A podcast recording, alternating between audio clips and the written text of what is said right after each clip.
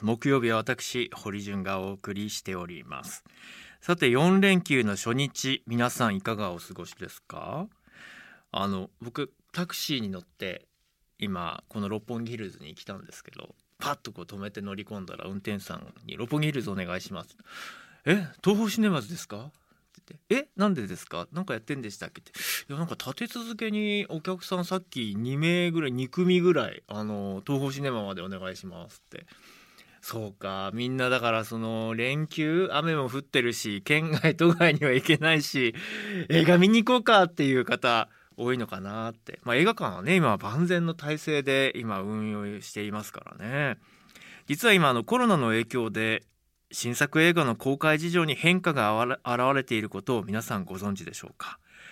先週しちがつじゅうしちにち金曜日に公開された新作映画の劇場は原作又吉直樹さん、監督は行定勲さん、主演に山崎賢人さん、松岡真優さんという話題作です。ところが映画館での公開はわずかにじかん、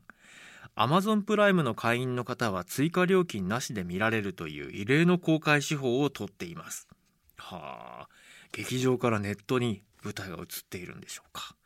他にもアニメ映画泣きたい私は猫をかぶるは今年ろくがつに東宝系の劇場で公開予定でしたが、コロナの影響でネットフリックスが先月から独占配信しています。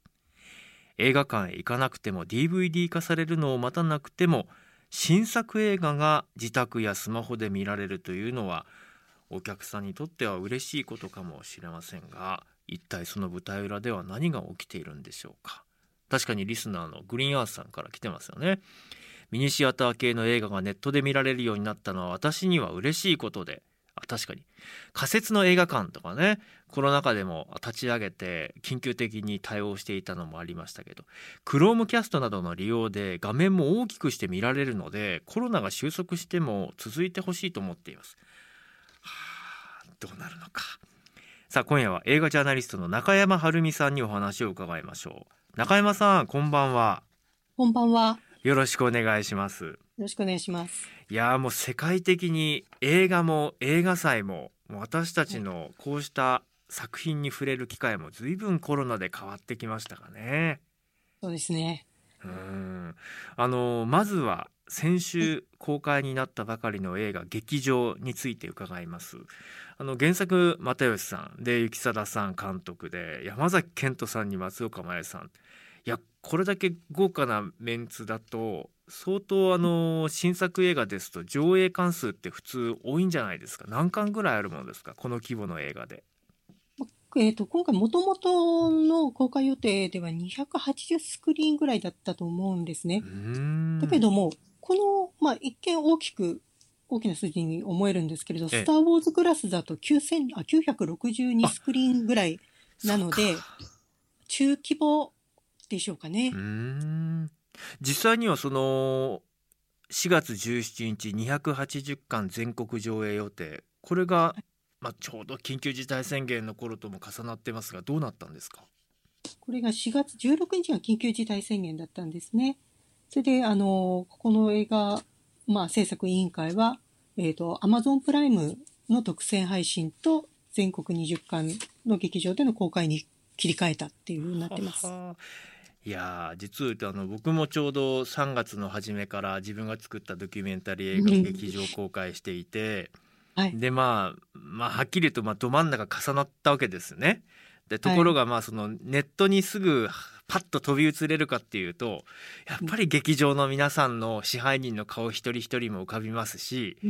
これはもうそうスパッとネットでっていうわけにはいかないなということで、まあ、あの一緒に頑張りましょうなんて声を掛け合ったんですけど、はい、結構早い判断でしたね。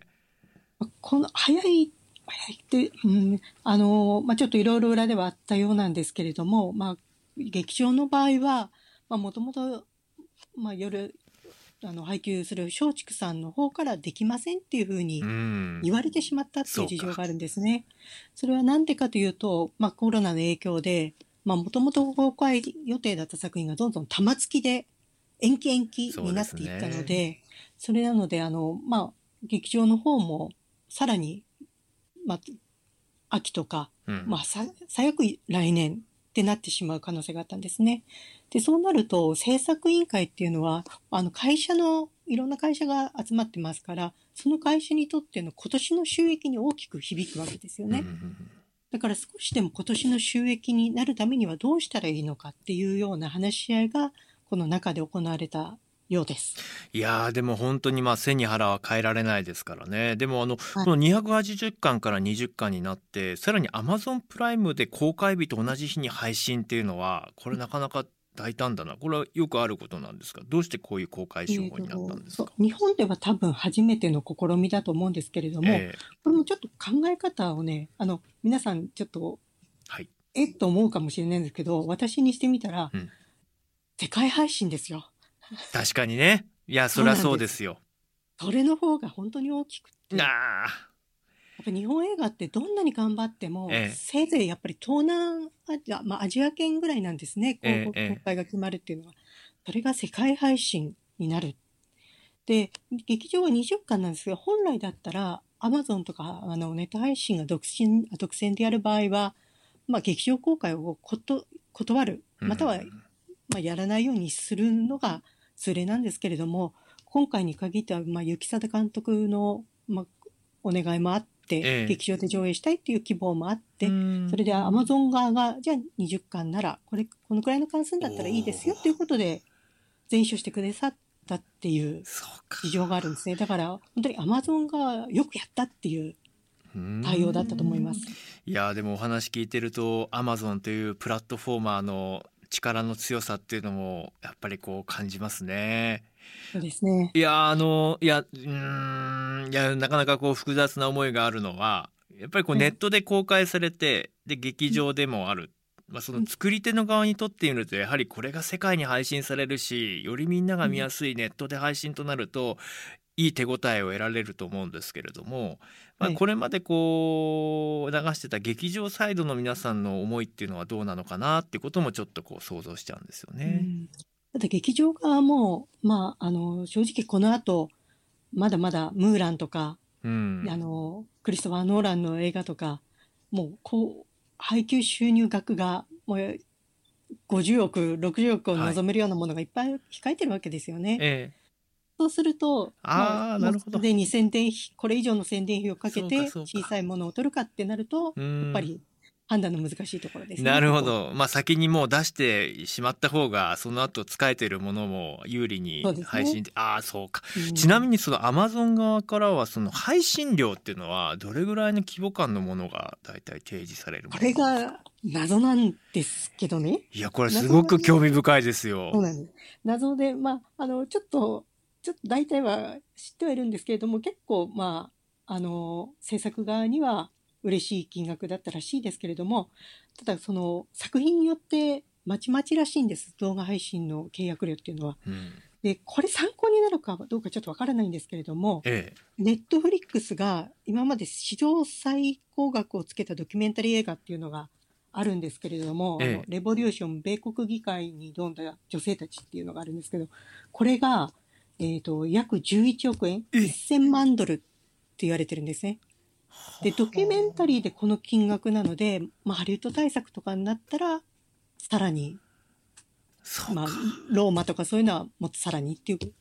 計算になりますね多分。なるほど。いやでもその Amazon 側として逆にですね、 その、はいまあ、それだけお支払いしても回収できるっていう、やっぱりこう賞賛があるぐらいもうパイは広がってるってことですか。えーと、この賞賛は今のところまだちょっと私たち実はあんまり動画の配信の数字って出てこないんですけれども、今熾烈な争いを繰り広げているところなので、独自のコンテンツが欲しいんですね皆さん。あのネットフリックスだったり Hulu だったり、そうすると Amazon プライムにとっても、まあ、山崎賢人さんと松岡さんという、まあ、日本で人気の俳優、アジアでも人気の俳優が出てる作品を独占でっていうのはかなり強烈なあのプログラムになりますので、まあ、多少お支払いしてもいいだろうという。今回はこの劇場に関してはリクープできるくらい全額提示があったらしい金額、すごい相当な金額の提示があったらしい。いくらぐらいですか。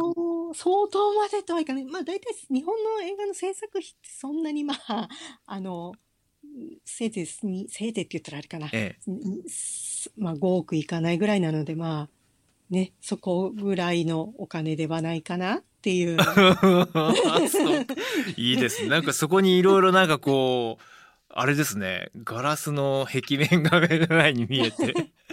そうですね。えー、あのー。確かに今競争が熾烈だっておっしゃいましたけど、あの、はい、動画の配信のプラットフォームって本当に今増えましたよね。アマゾンだけではなくて、アップルや Apple ティーブイ もありますからね。うんそして Hulu、Netflix。うん、でこの間あの Netflix がにせんにじゅうねんのだいいち四半期の加入者数の発表したんですけれども、これがやっぱりコロナの影響で予想のにばいで。うん、多分これ全世界の数字なんですけど約今いちおくはっせんにひゃくはちじゅうろくまんにん、えー、でそのうちアジアがせんきゅうひゃくはちじゅうよんまんにんの加入者があるということなんですね。だからあのーうん、いやよくわかりますよ。やっぱりあのーはい、ステイホームの期間何を楽しむかっていうと、うん、やはりこう映像コンテンツを楽しもうっていう時間が増えましたよね。引っ張られるようにして、ね、テレビの視聴率も一部で上がっていったりとか、うん、あのインターネット企業割とこう動画系をやっている友人とかもいやほん過去最高のダウンロード数ですよアプリがとか、うん、ああそうかってあの Amazon が日本の新作映画配信するのは劇場が初めてではなかったんですよね。あのさんがつに福島じゅうごをちょっとあの上映してますね、うん、はい。でこれはあの当時は計画されていたものなんですか。それもやっぱりそのコロナがあって急遽っていうことだったんですか。そうです。コロナで急遽の判断でございます。うーん再開しましたよね。その後劇場公開を、はい、今カムバック上映という形で行われてます。いやでもね震災原発事故からじゅうねんめが始まるにせんにじゅうねん、まあ、あれだけのキャストで今まであのやはり真正面から向き合ってこなかった原発事故をテーマにしたかなりの話題作でしたけども、そう、まあ、コロナがあって、まあ、ネットで配信もしたとはいえどもなかなかこう収益としてはどうだったのかな興行としてはどうなのかなというのはすごく気になるんですけど現状どうですか。あの配信がどれだけかちょっとわからないんですけども最初に公開されたのがさんがつむいかなんですね。でその時のいち週目とに週目は週末ランキングでいちいを取っているんです。うんただその後すぐに、まあ、あのしがつじゅうろくにちから、ねね、緊急事態になったのでただ配信で結構皆さんご覧になられてるのでそっちの数値がちょっとわからないんですけれどもでもかなりえあの収益にはなったんじゃないかなとは思うんですけれどもあの素朴な疑問なんですけど映画館に行くとひとりぶんチケットを買うじゃないですか、はい、だから、まあ、た例えば家族なりカップルなりでよにんなりふたりなりさんにんで見に行ったらそれだけ上がりますよね。でも家で見る場合ってあの何人で見ようと同じ価格じゃないですか、はい、こういうそのビジネスモデルで制作者サイドは回収や収益化というのは測れる規模感のものなんですか。ちょっとそこまではねちょっとわからないんですけれどもただあの安定したそう、えーと、お金が入ってきますよね。その当たるが当たらないがその契約として配信の契約料が、まあ、確実に入ってきてプラスアルファ回転数だと思うんですね。なので そ, その最低のお金リクープ分はもらえるっていう感じなんだと思うんですね。いやなんかそのあれですね生々しいこの映画はじゃあこれぐらいこの映画はこんなもんだろうっていうその配信プラットフォーマー側の判断っていうのは知りたいですね、はい、あるんですか、はい、傾向としてこういうものは割と高値がつくねとか。やっぱりあのスターとかあのスターが出てるものとあとまあ有名な監督のものはあのいい値段だと思うんですけれどもただその新人の監督あの今ネットフリックスの方とか、うん、あの映画祭非常によく回ってらっしゃるんですね。でいち早く注目作注目の監督の作品を買っていて日本だとあの、えー、と光監督でサーティーセブンセカンズの監督ですね、うん、サーティーセブンセカンズあれすぐにベルリンの後にネットフリックスがあの世界配信を購入してるんですね。なるほど。そこら辺のも目の付けどころで、その監督が世界、世界配信されることによってやっぱり一気に名前が広がりますので、そうですね、その次っていう、まあ、投資と見てもいいかもしれませんね。なるほど。ツイッターでもね、皆さんいろいろご意見をお寄せくださってまして、ペンペンジャーナルさん、配信での公開は映画館が遠くにあってなかなか見に行けない人たちにとっては非常に助かるという話。そうですよね、はい、僕自身もこの間あのえっと新潟に行ったりして、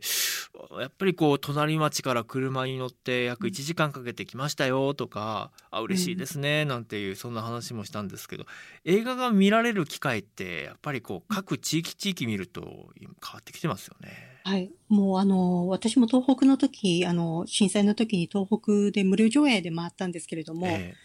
あの映画館がない空洞地域って非常に多いんですね。うん、で無料上映に来たあのお母さんがにじゅうねんぶりに見たとかおっしゃるんですよ。まあ、映画館が街にないので、そうね、みんなに いち,に 時間かけていくことになるので、もうそれはやっぱり習慣がなくなってしまったっていうのは非常に大きいんですね。まあ、そうなってくるとやっぱりこう自宅にいながら、しかもこうテレビ画面がインターネットとつながっていて、ある程度大きな画面でも見られるとなると、まあ、あの映画全体にとってはまあいいことなのかなということも感じたりはしますが、うん、さて、ええ、うん、プラスだと思います。今回はプラス、そうか、はい。ただ一方であのその映画福島ごじゅうのネット配信をめぐってはいろいろ吸ったもんだがあったそうですね、はい、どんなことがあったんですか？はい、まああのまあ、これから一応劇場はその後、まあ、閉めましたけれども、その後も福島ごじゅうを上映する予定だったんですね、劇場側は。当然だから収益を見込んでいたわけです。そうでしょうね。ところが、うん、配信をしてしまったので、えーとまあ、その分の収益がなくなるじゃないかっていうことと、あと、まあ、ここの配給会社の角川っていうのは日本映画制作者連盟、東宝とか松竹とかが加盟している団体なんですけども、そこの団体に入ってまして、で日本アカデミー賞なんかも主催してるんですけれども、ええ、そこはやっぱりあの配信したものを映画と認めないって規定があるんですね。え、そうなんですか？日本アカデミーは、はい、日本アカデミーの規定っていうのが、あまだやっぱり、はい、劇場公開を目的としたものっていうのと、あと同日を含め先に配信テレビ放送されたものは新作と見なさないっていう規定があるんです。まあ、あの昔だったらまあそれはよくわかりますけど、はい、今だって世界の映画祭見ていてもだいぶまあいろんな議論あってそれぞれ違いますけど変わってきましたよね。はい、はい、もうあのカンヌはあれですけど、他の映画祭、まあ、アカデミー賞もそうですけれども配信をもう認めてますよね。うーん、やっぱりそのいわゆるこう大手さん社さんなどは強いですか？はい、発言力も含めて国内は、はい、やっぱり劇場を持っているっていうのが大きいんですね。うーん、やっぱりあの映画はね、興行ってもともと興行から始まったものなので、やっぱり劇場側が強いとその、 その分発言力も大きくなるっていう風になります。まあ、あのやっぱりこう日本の場合やっぱりその劇場とその配給と制作とっていうのがやっぱりその大きな映画会社さんがほぼこう一体運用していたりとかもするので、はい、制作サイドとしてもあんまりやっぱり強く出られないっていうところもあるんでしょうかね。うん、そうですね。だから今回やっぱり延期になった作品っていうのはやっぱり、えーと、劇場を持ってない配給会社制作会社のところが多いんですね。うん、でいちねんごにねんご劇場が開くのを待つっていう感じになってますね。あの先ほど海外の映画祭の話がありましたけど、まあ、カンヌが、はい、例えばそのネット作品の除外を訴えている、うん、はい、これはあのどういう背景からなんでしたっけ？あのカンヌフランスがあの シーエヌシー っていうフランス国立映画センターっていうのがあるのですが、そこがあの、まあ、公と民で運営してるんですけれども、えー、劇場収入の一部をあの育成に回しているんですね。はあ、そうか。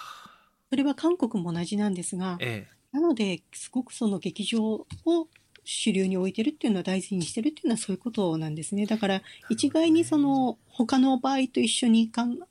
あの、配信をね、カンヌがこ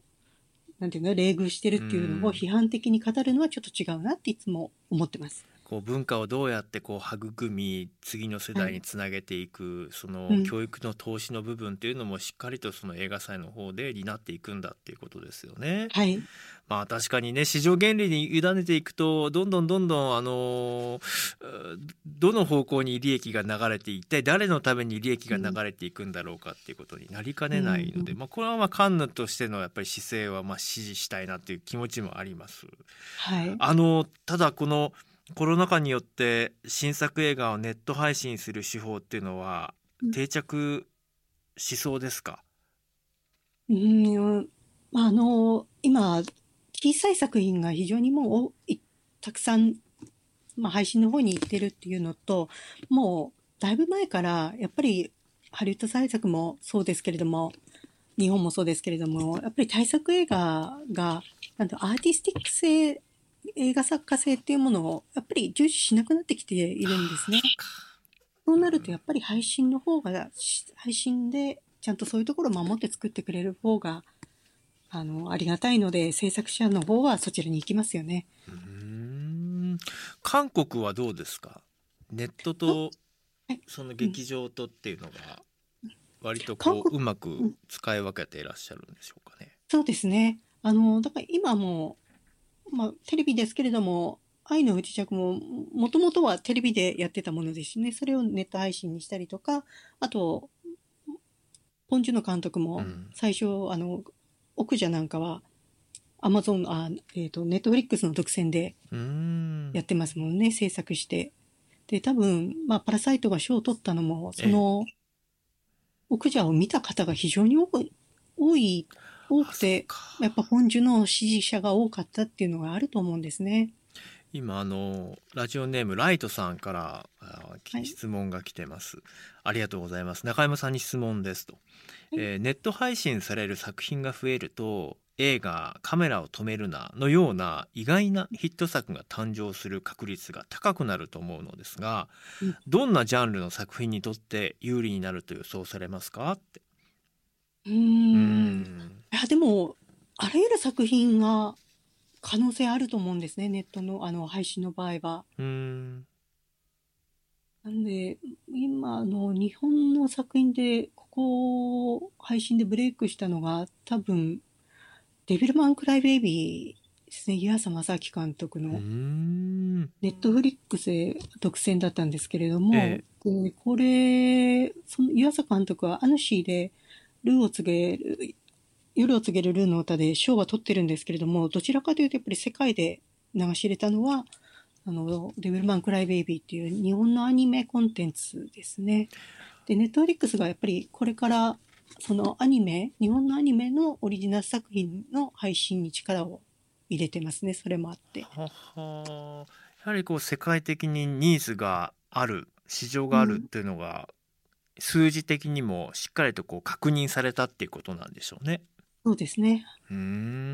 いやあの先ほど、いや非常にこう中山さんのご指摘の中で興味深かったのは、やはりこうアーティスティックな作品が作れる場所っていうのが一体じゃあどこなのか、うん、しかもそれがきちんと、うん、あの視聴者に届く現場はどこなのかと考えた時のこういう動画配信のプラットフォームの強みっていうのが出てくる。これは監督サイド、制作者サイドにとってはじゃあもう今後こういう場所でやるのがいいよねっていうのは、まあだいぶ広がるんじゃないですかね。そうですね。あと制作体制もネットフリックスの場合は非常にあの整えてくれてるっていうふうに伺ってるんですね。具体的にはどういうことですか？えー、で今このコロナの対応なんですが、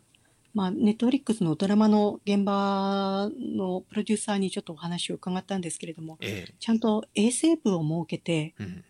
あの除菌とかそのコロナ対応の専門の部署を作ってくれたりしてるんですね。なかなかそういう体制をその制作者側が整える、まあ、会社側が整えるってまだ日本の現場ってなかなかないんですね、うんうん。そういうところまで配慮がされてるっていう制作体制、まあ、労働基準の問題も含めて考えてくれてるんだなっていうふうには感じますね。確かに、まあ、あのこのコロナ禍でね、例えばこうミニシアターを救おうっていう声がある一方で、うんミニシアターの業界というか、まあ、その映画業界の中で起きているその放置されてきたパワハラの問題について関係者、はい、従業員の皆さんが声を上げようという動きもあったりして、はい、やっぱりそのグローバルで展開している企業がどういうところに、まあ、きちんとスタンダードを置いて運営されているかっていうのは、これはあのすごく大事なポイントですね。そうですね。だからもう意識をそのものを変えないと、これからの映画産業をやっていけないぞっていうところに今実は来てるんですね。そこにいち早くやっぱり敏感になってますね。これあのどうですか、やはりこういう形で全世界配信が可能になった中で、今までやはり注目されてこなかったような地域であったりとか、うん、ジャンルであったりとか、そういうところにこう新たに目が向くようになった変化、兆しっていうのは現状どうですか、中山さん。あえー、と私あのちょっとベトナムのアクション女優さんをちょっと注目してるんですけど、うん、彼女のアクション映画がやっぱ全世界で配信されて、今もまたネットフリックスね、あの結構主要な役で出てたりするんですね。はあ、なんでその地域関係なく、東南アジア、フィリピン、まあ、東南アジアだったり、まあ、南米だったり、うんそういうところから面白い俳優さん、面白い監督がいたらどんどん起用されるっていう時代が出てますね。いいですね。いや、あのダイバーシティの観点からもやっぱりこう、うん、じゃあハリウッドの映画に出てくる人たちって偏ってませんでしたかとか、注目される、はい、脚光を浴びる賞をもらう人たちって偏ってませんでしたか、うん、とか言われてましたけど、こういう形で世界中がつながっている中で、東南アジアの俳優さんが、アフリカの監督があって、うん、こういうふうにこうどんどんあのみんながこう当たり前のように、あれ見た、あじゃあこの後ちょっと検索して見る、見るわってなればいいですよね。はい。うんあのまあ、こういう変化に日本はきちんと対応できるのかっていうのは、これどこの業界も同じ話なんですけど、どうでしょう、はい、このコロナ禍が逆手に逆転とって日本映画界が良い方向にさらに変わって発展していくかどうか、ポイント。それが、うんはい、それが今一番の課題だとは思います。まだやっぱりその大手と、まあ、インディペンデントの、のこう連携が取れてないんですね。うんなので今回のその劇場が閉鎖された時にも、まず最初に動いたのはインディーの監督たちなんですよね。そうなんですよね。うんそれを本当は大きな会社が国に声を上げてくれたらなっていうふうに思いますよね。